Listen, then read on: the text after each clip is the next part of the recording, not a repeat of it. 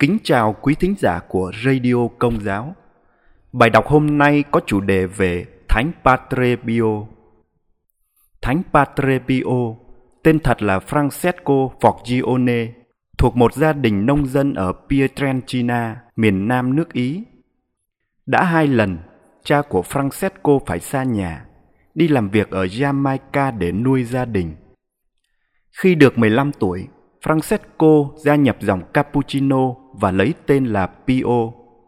Ngài được thụ phong linh mục năm 1910 và bị động viên trong Thế chiến thứ nhất. Sau khi bác sĩ thấy Ngài bị ho lao, họ đã cho Ngài giải ngũ. Vào năm 1917, Ngài được bài sai đến làm việc ở tu viện San Giovanni Rotondo, cách thành phố Paris 75 dặm.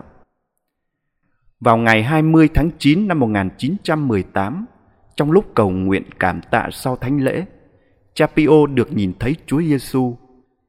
Khi thị kiến ấy chấm dứt, Ngài được in các dấu thánh ở tay, chân và cạnh sườn.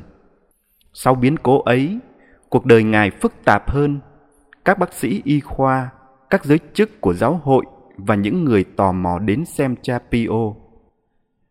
Trong năm 1924 và một lần nữa vào năm 1931, vấn đề dấu thánh được đặt ra. Chapio không được phép cử hành thánh lễ nơi công cộng hay được giải tội. Ngài không than trách về sự cấm cách này mà sau đó đã được bãi bỏ. Tuy nhiên, sau năm 1924, Ngài không còn viết gì thêm nữa. Những tư liệu của Ngài về sự thống khổ của Chúa Giêsu đều được viết trước năm 1924. Sau khi được in dấu thánh, Chabio ít khi rời tu viện. Nhưng biết bao người đã đến thăm Ngài. Mỗi buổi sáng sau thánh lễ 5 giờ đầy nghẹt người. Ngài nghe xưng tội cho đến trưa. Ngài dùng thời gian nghỉ trưa để chúc lành cho người đau yếu và tất cả những ai đến gặp Ngài. Sau đó, Ngài lại tiếp tục giải tội. Vào lúc ấy, việc giải tội của Ngài thường kéo dài 10 tiếng một ngày. Người muốn xưng tội phải lấy số chờ đợi. Nhiều người nói rằng Chapio biết rõ các chi tiết cuộc đời của họ mà chưa bao giờ họ tiết lộ. Chapio nhìn thấy Chúa Giêsu trong tất cả sự bệnh hoạn và đau khổ. Theo sự đốc thúc của Ngài, một bệnh viện xinh xắn được xây trên dạng Gargano gần đó. Ý tưởng xây cất bệnh viện được phát khởi vào năm 1940.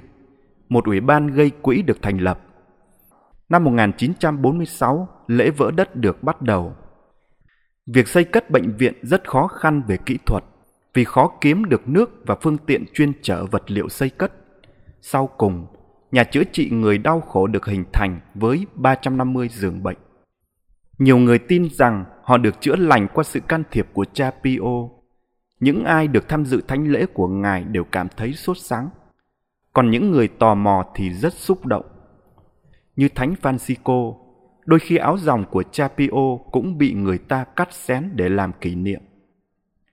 Một trong những đau khổ của cha Pio là vài lần những người thiếu đạo đức rêu rao những điều tiên tri mà họ gán cho là của Ngài. Ngài không bao giờ nói tiên tri về các biến cố trên thế giới và không bao giờ cho ý kiến về các vấn đề mà Ngài cảm thấy thuộc về sự quyết định của các giới chức trong giáo hội. Ngài từ trần ngày 23 tháng 9 năm 1968 và được phong thánh năm 2002. Sau khi qua đời, thân xác của cha thánh cũng được ơn ban không bị hư nát và còn nguyên vẹn cho tới tận nay.